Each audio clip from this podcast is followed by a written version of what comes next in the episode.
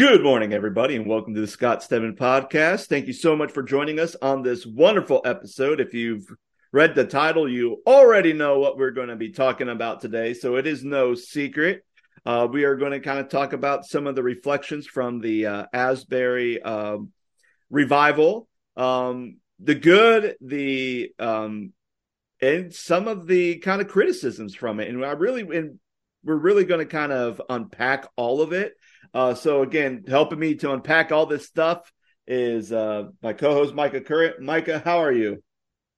I'm good. Um, unpacking. I don't. I don't know if I'm the right person to do this, but I guess here we are, and here we go. Um, you know, it's it's uh it's definitely a topic to talk about these days. It is, and it's and and I think that's the thing. Like everybody's talking about it, from the people who were there when it first kind of happened to those who are kind of doing a pilgrimage to Asbury. I mean, I know we had a um, we were going to have an interview, and then that got canceled because the person we're interviewing is actually an alumni of Asbury, so he's heading down there to to have a time of worship there. So it's like, okay, you know, that's fine. Uh, but yeah, it's uh, I feel like ever since this thing has uh, started, there has been um, a lot of comments. Hmm. People who are there, people who are just kind of observing from the sidelines, those who are kind of driving in and giving reports, and then they're driving, and then people criticize them. So then they drive back again to say, okay, well, let me make sure I didn't get this wrong. And then they're going back, and then they come back and said, you know, my opinion hasn't changed. it's this is what it is, and I'm not going to make a third trip down there just to see the same stuff that I believe is uh, basically about, about their opinion. And I know probably for those of you who are listening, you probably have an opinion about everything's going down. Maybe it's good, maybe it's indifferent, maybe you're just like, eh, I don't I think this is fake news, you know, or whatever term you want to use. So, um, but before we begin, uh yeah, story's gone wild. Micah, you got one. I do, and it's it's kind of uh, funny and it's kind of humorous, but at the same time, um, I was trying to think about one this week as we uh, prepare for this episode, and um, I kept not wanting to share it, but then I ended up uh, deciding that I was going to share it. But like uh, part of my faith journey is that uh, the we've had Jordan on this this show before mm-hmm. with when we did the Preacher's Kid episode. But part of my uh, my faith journey is that when I I found Jesus and I got led to Jesus, it was because Jordan's dad led me to the Lord at camp, uh, Camp Marengo, um, when I was you know twelve or thirteen years old, and uh, I remember Jordan just being a little kid, you know that because he's he's younger than we are, and um, the other day, uh, my wife and I went and saw the new Marvel movie Ant Man and the Wasp: Quantumania, and so we had an early viewing of it at like 3.30, 4 o'clock in the afternoon on Thursday, and then uh, we were on our way home, and Jordan was just like, "What'd you think? What'd you think? Let me know. Let me know." And like, so he ended up FaceTiming me, and Jordan's going to kill me for sharing the story, but I don't care. Um, but but he was he FaceTimed me, and I'm driving, so I can't like really pay attention to what he's saying. However, uh, he has a three year old who is is is I don't remember what like the term that Jordan used. He's just a lot, right? He's a three-nager. He he's a toddler. He just gets into everything. He's just excited about life, and he's just into. He's all over the place all the time. You know, Scott, you have kids. You know about yeah, that. Absolutely. Um, so Ollie was just going nuts every time I go. I get on the phone with Jordan. Ollie just goes nuts, just because you know Jordan's not paying attention to him, or he's just not the center of his universe. And so anyway, keep in mind, I'm not paying attention to what Jordan is saying necessarily, and I'm not focusing on him because I'm driving and he's FaceTiming me, and my phone's kind of like wedged. We have a I have a holder in my car, and uh, he's like, I start laughing, and Jordan's like, "What?" And I'm like, "You know what I hear, right?" And he's like, "No." I said, "Everything you're saying right now sounds like Jeremy Halstead." And it sounded just like his dad. It just, and he's like, you know, you. I'm like, you know, you sound just like your dad. And so no. I'm I'm crying laughing as I drive down the road because I've I've known Jeremy for years, and uh, obviously Jordan was a young kid, and so like I kind of it was one of those weird moments where you see Jeremy talking to his kid, and then Jordan talking to his kid, and like you're like, oh my gosh, is that Jeremy or is that Jordan? And so I was like, you know, you sound just like your dad, don't you? And he's Ooh. like, and he wasn't mad. He laughed too. It was just, it was funny because, you know, it was kind of came full circle for me. And it was funny because I, you know, was led to the word by his dad and there's kind mm-hmm. of that connection there. And so it, do you, do you do that when you like, you, you know, you have conversations with your kids or do you hear yourself think, like, I think like when we so. get older, we hear those, we hear our parents and ourselves. Yeah, right? and I think and I think that's the thing. Like anytime when it comes to like talking to your kids or even just like disciplining your kids, even even um and I tell this with parents when I do like counseling or even when I'm doing like a parents group at church and we're talking about parenting. Even depending on how you're raised, and even if you were raised kind of like oh you know i didn't like the way my parents kind of did this as far as a di- disciplinary measure so i'm just not going to do it and i'm just going to do something else. And i think a lot of times when you get frustrated when you're trying to get your kid back to doing what you kind of want them to do which is you know not doing something that's going to cause harm or to be patient while mom or dad finish doing whatever they need to do. Um, a lot of times when you get to a point, you get to a point of frustration that all the stuff that you want to try to do as a parent goes out the window and you rely back on, well, what did I experience as a kid? Mm-hmm. So even the parents who are like, you know, I was spanked as a child and I don't like that and I think it's wrong. And there's all this research that says that it's bad for your kid. So I'm not going to do it. And then you hit a certain threshold where all of a sudden the first thing that pops into your mind to get your kid to stop doing what they're doing is to pat their bottom. And then as a parent you do that. Kid cries. They stop what they're doing. They cry. They go to your room whatever. And then as a parent you just feel awful afterwards because it's like well i said i was not going to do that and yet here i am doing it. And why did i do it? Well because you know a lot of times conditions and experiences and when you're growing up and you're around certain people, you just kind of know their pattern of speech, their mannerisms, everything, and it just gets modeled to you. Mm-hmm. And once that's modeled to you, sometimes even though your best interest is to do something the complete opposite, uh, you know, you eventually end up falling back on that because it's what's familiar. Hmm. Yeah, I think it like a, a not so like a disciplinary thing, but like something I see myself uh, when we were kids, my dad would always get mad when the trash can was like overflowing in the kitchen mm-hmm. and he mm-hmm. wanted us to take the trash out. He would always say, "Why is this trash can puking?" Like he would yell at us. He's like, "There's no reason that this, you know, there's, there's four of you kids. Why can't you take the trash out?" And so, um, you know, or you know, later on in life, I'm an adult and I'm in my own house. I'm paying my own bills and do all those things. I'm like, why is this trash puking? Like, I just thought, you know, you have those moments where you're like, oh my gosh, I just sounded like my dad, or I just sounded like my mom, or I just sounded like whoever. And um, yeah, I just thought it was funny because he he wasn't like disciplining Ollie or anything. It was just funny because the way he was, he was like, oh, he just stop, like let me talk to to Micah, like let me have a conversation real quick, and like he just wasn't listening. And so Jordan, I was like, Jordan, you sound just like your dad. it was great, but you know Jordan. I mean, you know Jeremy and Jordan, and you know mm-hmm. it, it's just I don't know if you've seen that before, like when you talk to Jordan, like like sometimes, sometimes, like there's there's certain like there's certain like moments where he'll say certain phrases, or how he'll tie sentences together, or like mm-hmm. even after I say something and he says something, it, depending on what I said, he'll say something, and it's like you know that's definitely how Jeremy would say would or do start off that sentence. Like it's it's it's just and it's and you know I think it's just you know it's subconscious at some point. It's just kind of you don't realize you're doing it. And it's like oh yeah i do kind of say that or i do kind of start off my sentences.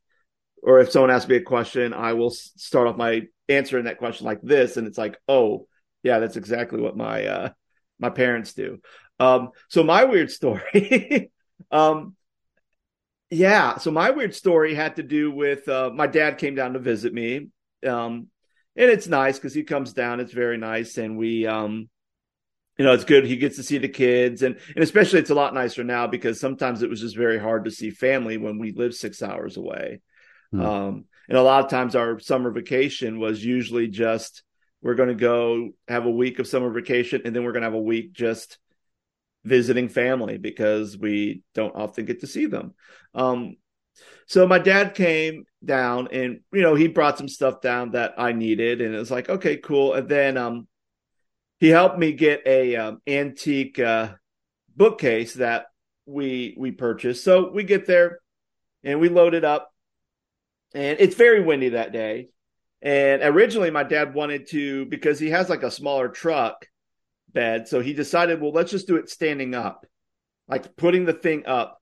So he ratchets the side, and this is like almost like a this is like almost a five foot, six foot tall bookcase standing up and he ratchets it around the side and then he tries to ratchet something over it. And as he's ratcheting it, I just start to see the bookcase start moving down like it's about to tip over. I'm like, Dad, this isn't going to work. It's starting to, you're, you're pulling it down by while you're ratcheting it. Goes, Oh, okay. So then we had to take it out, lay it on its side. The, the antique owner is like freaking out thinking we're going to break this thing.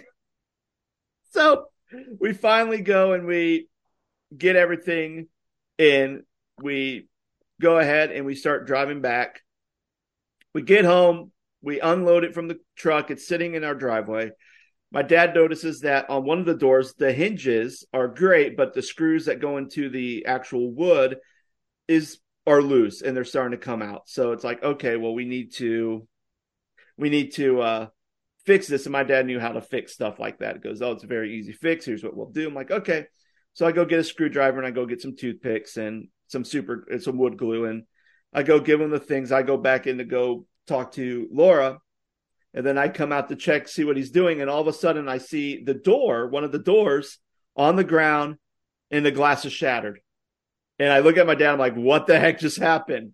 He goes, "I was working on it, and I walked. I turned my back for a second, and a big gust of wind came by and flew the door open and pulled it right off the hinges, and it just went down. Now, this isn't just like a flat glass, this is like a curved glass. So it's like, great.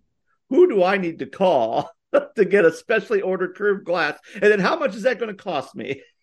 so, needless to say, I was not happy. But the the silver lining in all this is at church, I was talking to our financial manager, and she's asked me about the bookcase. I told her what happened, and she goes, "You know, there's a company here that does a lot of stuff with antique glass." Um, and you can try to call them and maybe they might be able to help. So at least I was able to get at least a glass company that possibly specializes in what I need. So so we're heading in the right direction. So I'm not so it was it was one of those things where it's like, oh my gosh, we just spent so much time and so much money on getting this thing and now it's just kind of now I have one door on it with glass in it and then the other door's off because I need to get it repaired. So it's just it's just a wild story and just how quickly something like the wind can pick up and then take something that you invested so much in and just ruin it in a second.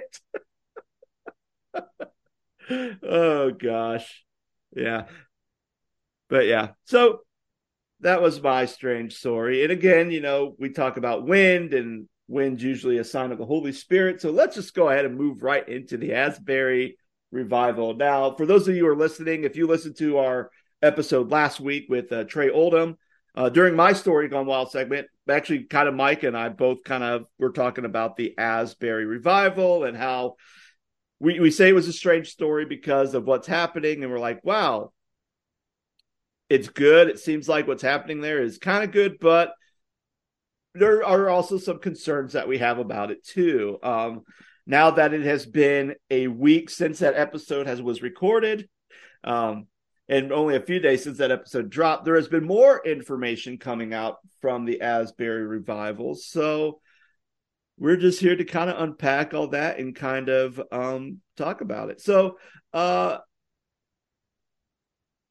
so i guess the main question is when we say the word revival what what do we actually mean what do we actually mean when we say the word revival? Because I've had people say the Asbury revival. I have had some people say the Asbury awakening, mm-hmm. which I mean, if and that's going back to the Great Awakening and the Second Great Awakening. And if you're unfamiliar with uh, those two terms, I guess I'll do a quick snapshot real quick. So the First Great Awakening happened about the 1700s, I believe. So hopefully Dr. Struggy's not listening to this because he will definitely get on me because he definitely has talked a lot about this.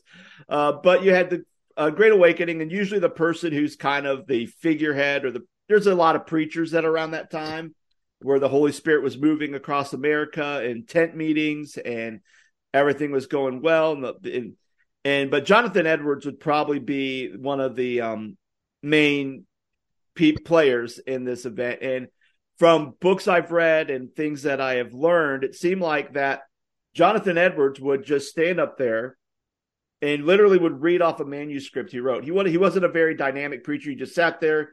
He wrote and he would preach for three hours just staring at his paper. Like that's all he did, which, you know, for us, if, if our pastor's not making eye contact with us, we get mad. Like, how come our pastor's not looking at us when he preaches or she preaches?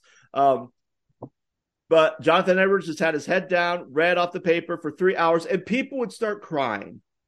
And a lot of people got saved. And from what we were able to see from uh, church history, is not only were people saved, but then people were empowered to go and share the gospel and communicate it and it was fantastic and then we have the second great awakening which uh i have to see when this i don't i'm not sure the date about the second great awakening early 19th century so so it was um almost about a almost a hundred almost kind of a hundred years after that um and some people say that there's a third and a fourth, but really it's the second one that's kind of the big thing. But the big thing, same thing. Um, a lot of, you know, Holy Spirit moving. However, one of the interesting things about the Second Great Awakening is that they were able, or at least the pastors at that time, and this is from what I was taught, so this could be taken with a grain of salt here, that the second great awakening really focused on well if we present our message in this certain type of thing in a certain type of way if we're able to use voice inflection to hit certain points in the message. And then especially with music if there's certain type of music based on tempo. So what it was is they were able to create a formula so that when people were coming to these tent meetings and they're having these um, services, and then they begin to have these feelings and these emotions that that was the Holy Spirit moving and changing their lives, and that was kind of the second Great Awakening. So the way it has always been communicated to me is the first Great Awakening. Really, it's just preaching and not even a great preach, preacher, just someone who not even a dynamic preacher, but someone who's just reading off a piece of paper and the Holy Spirit moved and great things happen. Where the second great awakening, we now have a formula. We have a formaic outline that if we do these things, if we can do this, and this is what's going to cause the spirit to move because of how we have designed the service. Um, so one was kind of more of a spontaneous thing. One was more kind of a well, here's kind of how we're going to design it. And if the spirit shows up, the spirit shows up. Hmm. And that's kind of how I've learned about the first and second great awakening. And then they have a third and fourth one, but those don't get talked about a lot. I think the third one's actually, I think the third one might be the Jesus movement, like in the 70s. And then I think we kind of see a big push, like kind of in the uh, 80s of some sort. So, yeah, where a rev- so that's an awakening which i guess if we take the term awakening and we kind of plug that into asbury i mean you could make a case that it could be an awakening mm-hmm. um, revival i mean i've been to a couple revival services but i think from kind of our conversation last week uh revival's kind of a way of a recharge of the spirit i guess it's a mm-hmm. recharge of a spirit to help lower some of our walls to kind of have a great connection with God. And hopefully, from the revival, is we will begin to start bearing fruit from the revival after the revival comes to an end. Um, so, Micah, what are, what are your thoughts on all that I've said about awakening and revival before you really start jumping into what's happening at Asbury? So, so a couple things. One, I think people could be. It's it's easy to see why people could get, be confused by the two terms awakening and revival, Um, because um, they're similar a lot uh, in nature. They're you know very very close. Um, and then two, revival for me, growing up in the Church of God, Anderson movement, we we would have revivals, and I talked a little bit last week in our in our segment before we interviewed Trey, but like, um, the mem- the earliest memories of revival for me and in the Church of God were, you know, we would have an evangelist come to the church my dad was speaking at, or or the dad or the church that my dad was preaching.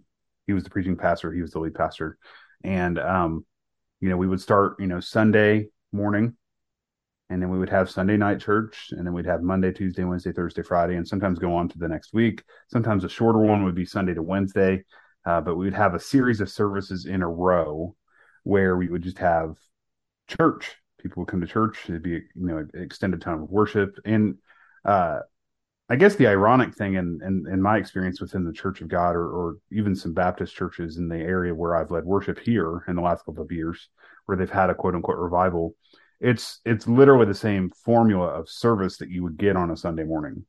It's it's no different. There may be some special music, there may be a different worship leader, a different speaker, obviously with an evangelist.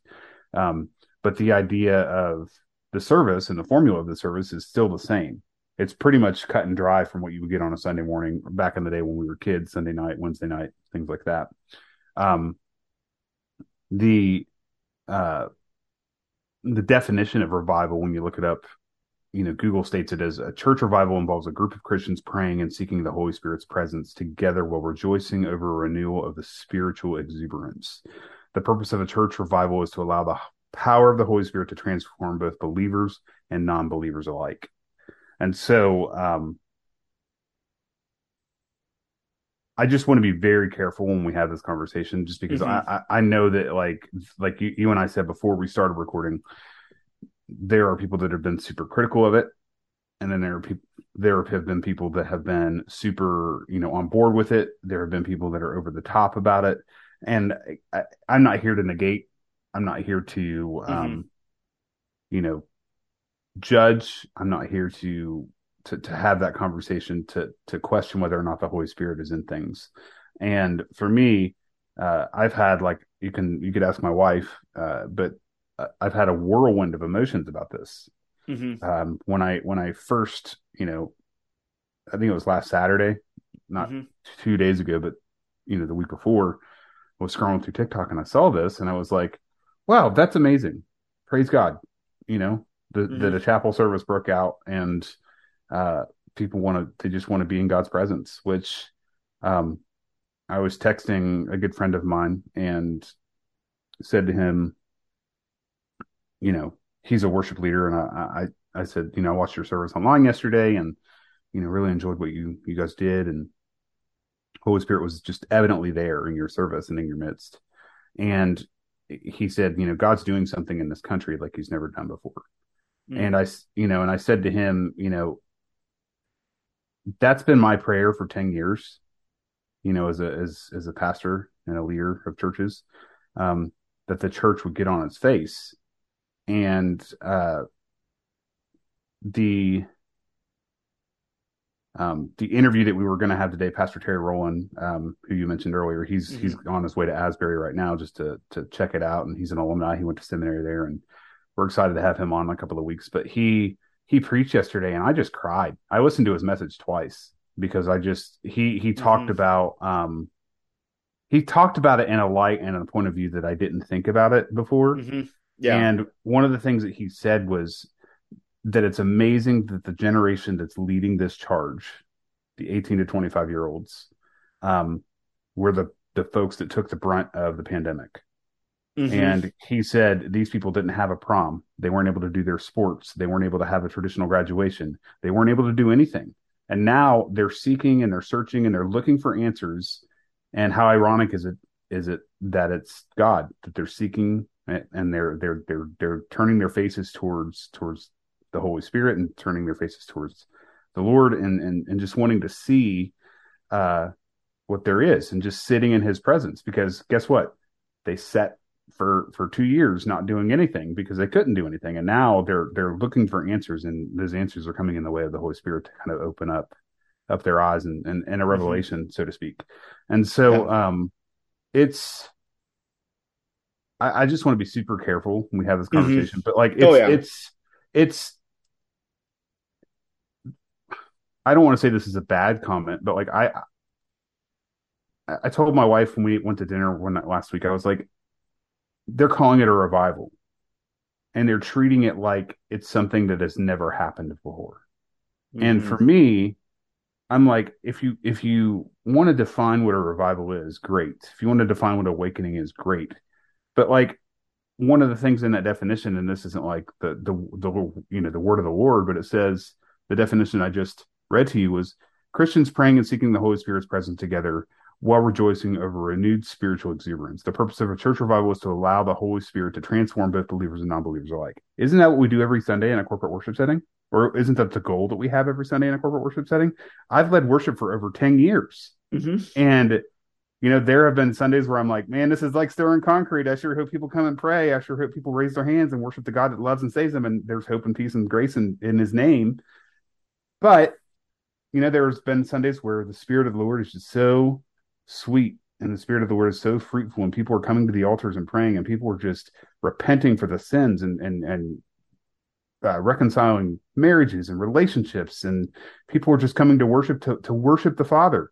And it's just like a you know and there's been times where i've led worship and i'm like went completely off script because i just felt like the holy spirit was telling me to do mm-hmm. something different and the pastor didn't even preach his message and we just have a time of prayer and worship and it's just so sweet and fruitful. How is that different than what's going on at asbury?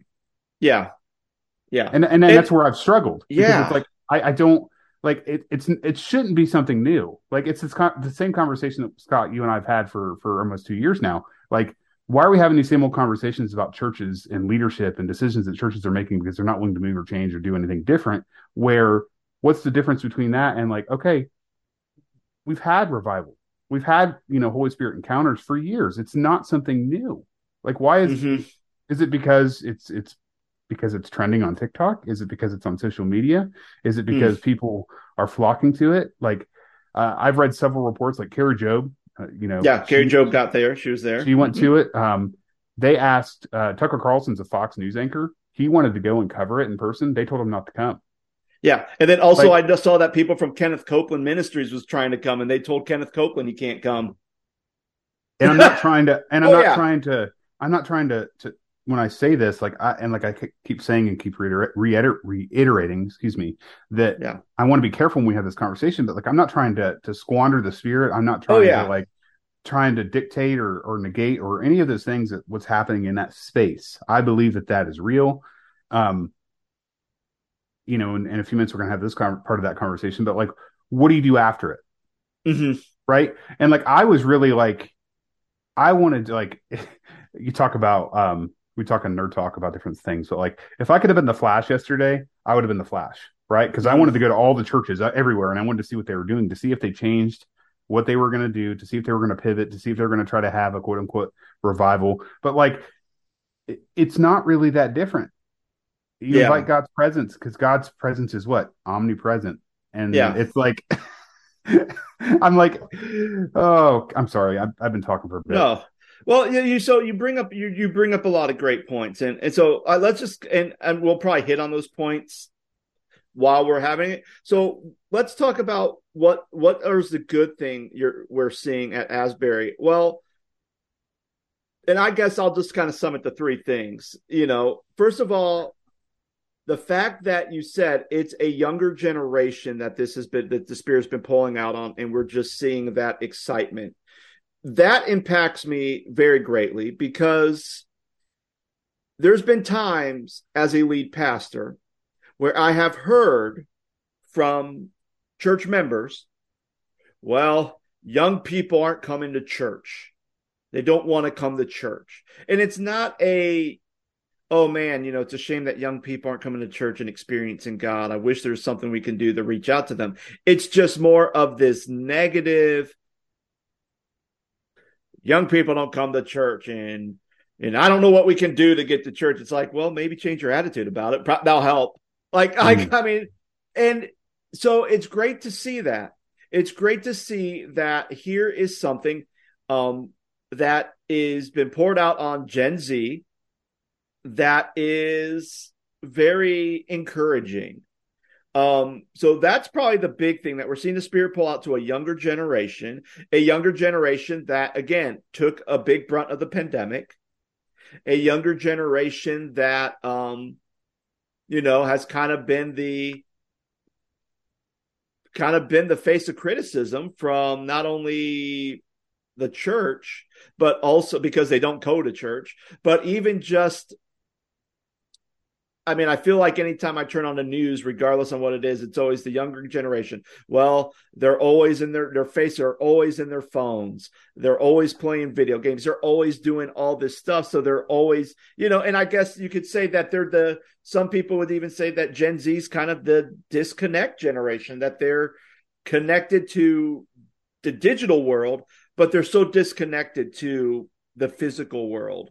Mm-hmm. And here we see that not only, I mean, some people recording stuff and put it on TikTok or put it on YouTube of what's happening. So we do see that, hey, we're seeing the Holy Spirit not only breaking through the disconnect, but it's hitting you on a spiritual level, level on a physical level, and now we're seeing it through a digital level too. Mm-hmm. So we're really seeing that the Spirit's moving through all those different levels and all those different platforms, which is fantastic. So, well, and you think you think mm-hmm. uh, for us, like, are you considered millennial too? I am considered either a Xennial, kind of that. I feel like I'm. I feel like I have one foot in both, kind of thing. I'm, I feel like I'm there, but I know one of the things that they're trying to do because I know when they say millennial, you know, I don't necessarily identify with the late generation, so I'm considered an elder millennial if I'm going to believe the uh whoever's making who's ever calling these generation by name. I'm an elder millennial, or some people say I'm a zenital. Well, which I'm kind of in between Gen X and millennial. So I'm more of a millennial, like I guess by the standard definition. I, you know, my wife and I are both millennials, but the the struggle, I guess, for me for so long has been, I feel like we tried, right? We tried this thing called church. We tried this thing called uh, Jesus. We tried this thing called ministry, and there we're almost we're almost a forgotten generation, right? Where like the generation before us were we're all hellfire and brimstone, preach, preach, preach, and like lecture you because you're not in church. And then our generation was like, nope, we're not going to listen to that because it's just negative. I'm out. And then you've got um, the generation after us who, you know, they have everything accessible by, you know, these phones and they they can say, "Hey, what's going on at Asbury?" And they can scroll through Instagram and see what's going on at Asbury, and they mm-hmm. can just they can just make that trek. And so, like everybody has the access in their palm uh, via their smartphones, and it's. Uh, I think if if I wanted to use a word for it, again, I'm not I'm not denying, I'm not negating anything that's happening at Asbury. I think it's wonderful. However, I'm a little bit resentful of the fact mm. that hmm. I've been trying that for 10 years. Not like I'm not trying to be Asbury. I'm not trying to yeah. like I'm trying to be a great pastor and a leader and try to to to to invite people into God's presence as a leader and try to facilitate that moment each and every Sunday when you lead worship or you teach or you're leading a devotional online or, or whatever podcasting with you like there are different outlets that I've tried over the last 10 plus years. And like, is this working? Is this not working? And then, and then yeah. you see, then you see this other generation come along and this Asbury thing happens. And it's like, what have I been doing wrong for the last 10 years? Yeah. And, and, and, and that's a, and you bring up a good point. Cause you know, I came from the generation where I can remember sitting in youth conventions, sitting, going to summer camps and always hearing, we have a short supply of ministers Mm. And we need more ministers. So if God is, has that calling to ministry on your life, we definitely need you. We want to pray for you. We want to affirm you. We want to do that. And, you know, for me, I got the call to ministry way before I started getting into, I guess, that Christian propaganda that we need more ministers. Already felt that call already.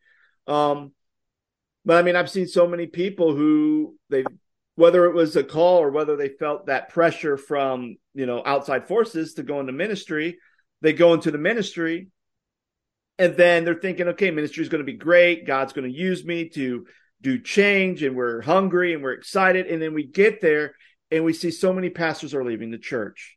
Mm. So many pastors are resigning. So many pastors, especially at the pandemic. I mean, I think you know there's two great resignations, right? One was the pandemic, and the other one was when the Ashley Madison uh, clientele list leaked, and you saw a bunch of church leaders that were on that list. Uh, and you know they called it resurrect, uh, resurrection, but uh, resignation Sunday, and that was like early 2012 2013 that happened. And it's like wow like so we see that there's a lot of brokenness in ministry. So obviously you see this happen and you're like whoa and even you know it seems like well what are they doing? Well they're not really doing much of anything because even i mean i've listened to the worship the worships you know it's not dynamic, I guess, by any mean. And by I mean by that, you know, it's not like they have the full band up there. They didn't have the, all the bells and whistles that you usually see in our big box um, worship church services. Even I've seen videos of the person who preached that kind of started this whole thing. I mean, I've listened to the message and it's all right. Like it wasn't like mind blowing, but that's okay. It didn't need to be mind blowing. That mm-hmm. pastor just preached what they felt that God led them to do, and the Holy Spirit took over from there. Mm-hmm. And that's okay. Um, and that's what, and I think, oh, and ahead. I think that's no. I was going to say, I think that's what should happen, right? Because us as leaders or pastors are facilitating that moment. We're not, we're not ultimately in charge. We're just trying to, we're just trying to, you know. And I think that's a great you can't facilitate. you can't force God's hand, but if God moves, you need to get out of the way. Yes. And I think that's the big thing. And I mean, it's something that I said, you know, last week, you know, when the when there's an outpouring of the Holy Spirit, thing three things show up. The Holy Spirit, the flesh, and the evil one. And I'll probably tap on at least all three of those. um, all three of those. Uh, the other the other positive thing I've seen come out of Asbury is just their willing their willingness to accommodate. Mm-hmm. You just have students, and here's the thing. I mean, some people go, well, why are people driving down the Asbury to experiencing? It's ruining. It's kind of ruining the, I don't know, the mistos, the mistos of it. Here's the thing: if there is an outpouring of the Holy Spirit and people know about it, the best thing you could do as a Christian is if you have the means to be able to, if the Holy Spirit is pouring out and you're hearing about it, go there. Like literally go there. I had a professor who says anytime he hears something that there's a movement of the Holy Spirit happening at this place. If he's close enough, he's going to go to it. If he has the funds, he may fly out there and go to it.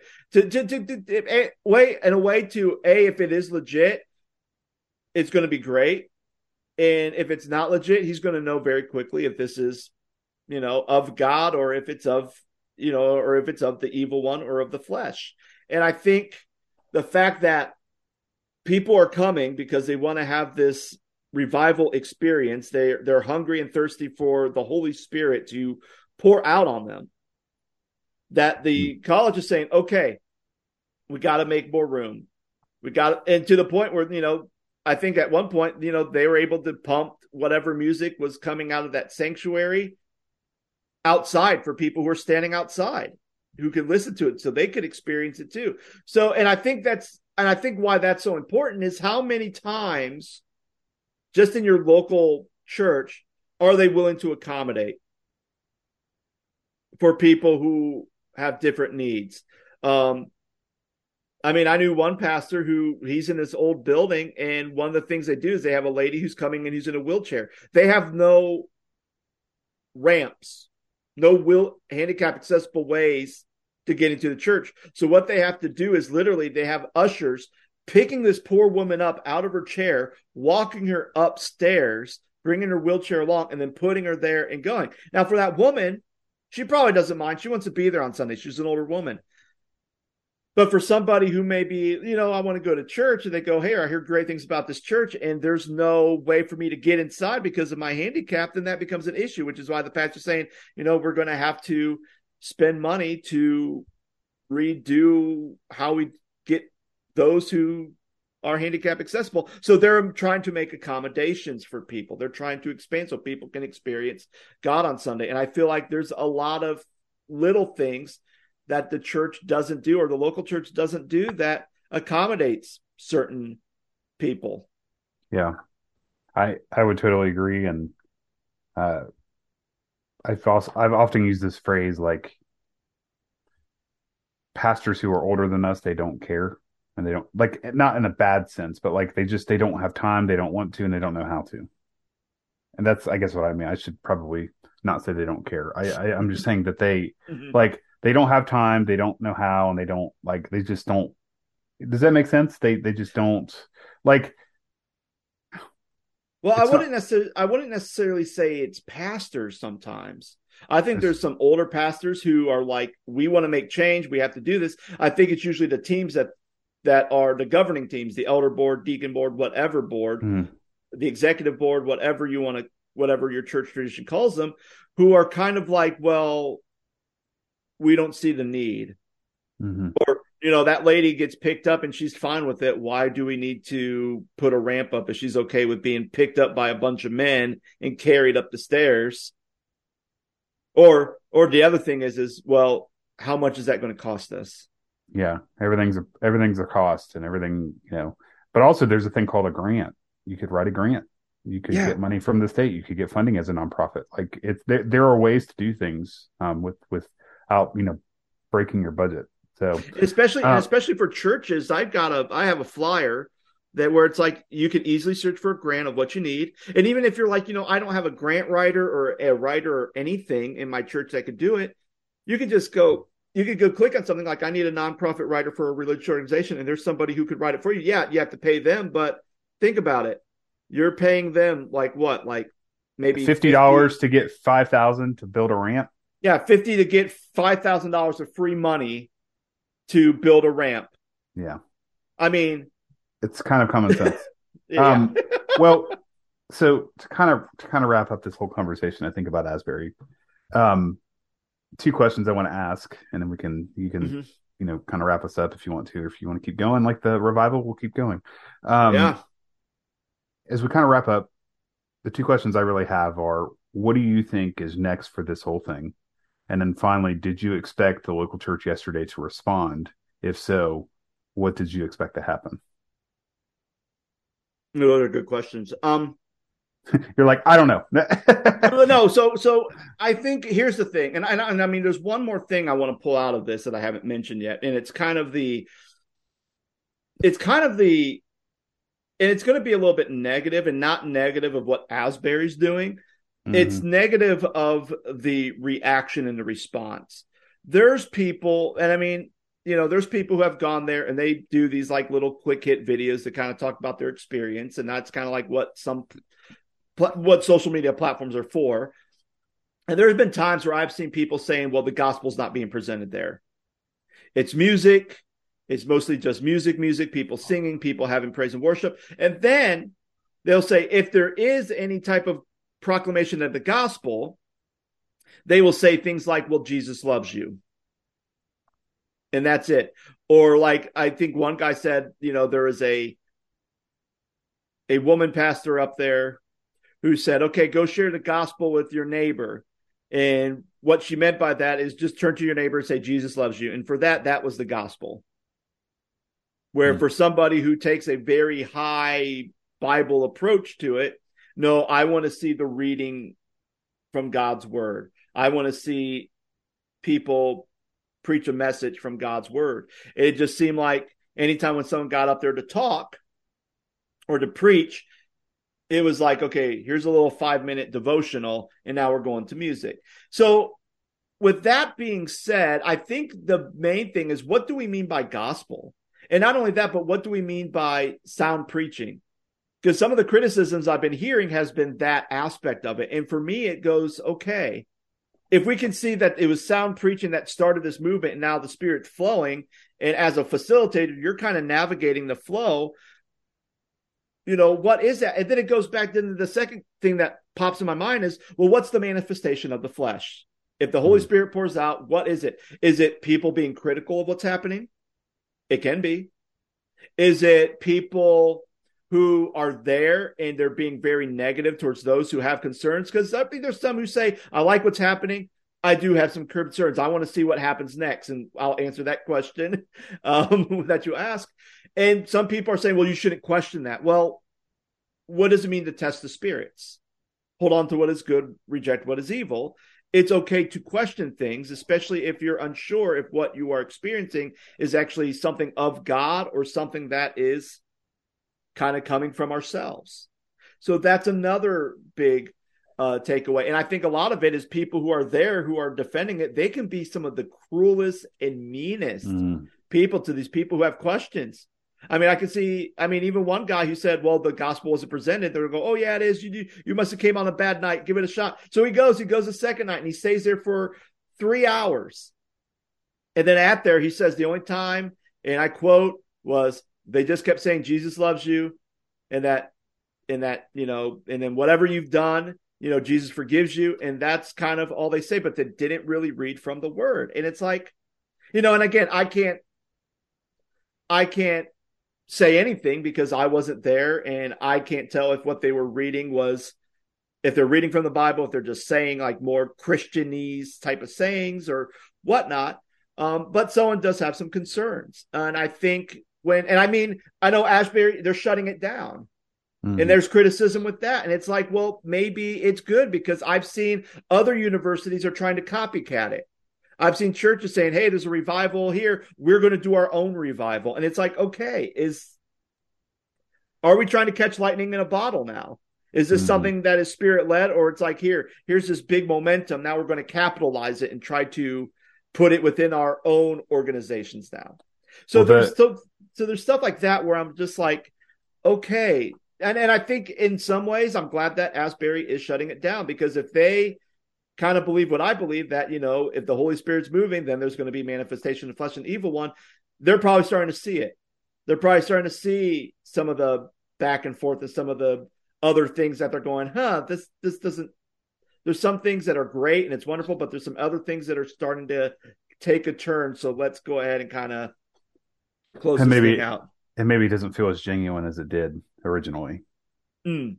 Yeah. Um, and the th- I used this illustration last week when we we talked about it with Trey, but like, you know, you worked in camp ministry, I've worked in camp ministry, but like, the, it's like, now what, right? You you you go to camp, you have this remote space where it's only Jesus, it's only worship, it's only teaching, it's only with those people that you're with. You're not leaving, you're staying there for the week, right?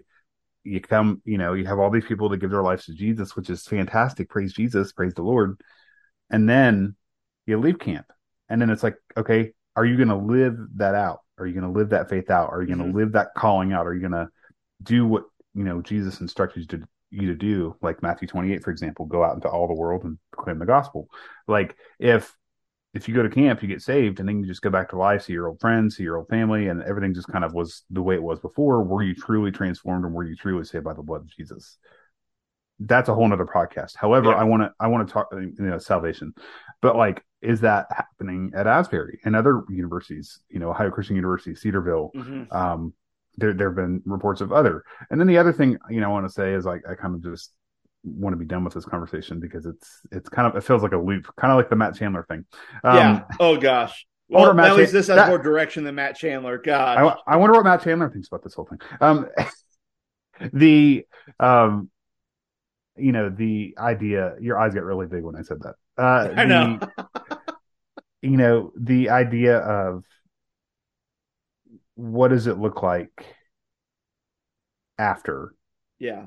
Um, you know, where do we go? What do we do? Like, are we like replicating it, like you said, like trying to catch lightning in a bottle? And then I've seen people that have been super critical of this on TikTok, and I'm like, you don't know because you never went and there was this one guy, my wife and I were like, this is the most cringeworthy thing you can say as a pastor. There was a guy, I don't know if you saw this guy, I don't even know who what his name was. I've never heard of him, but he he's an independent Baptist pastor.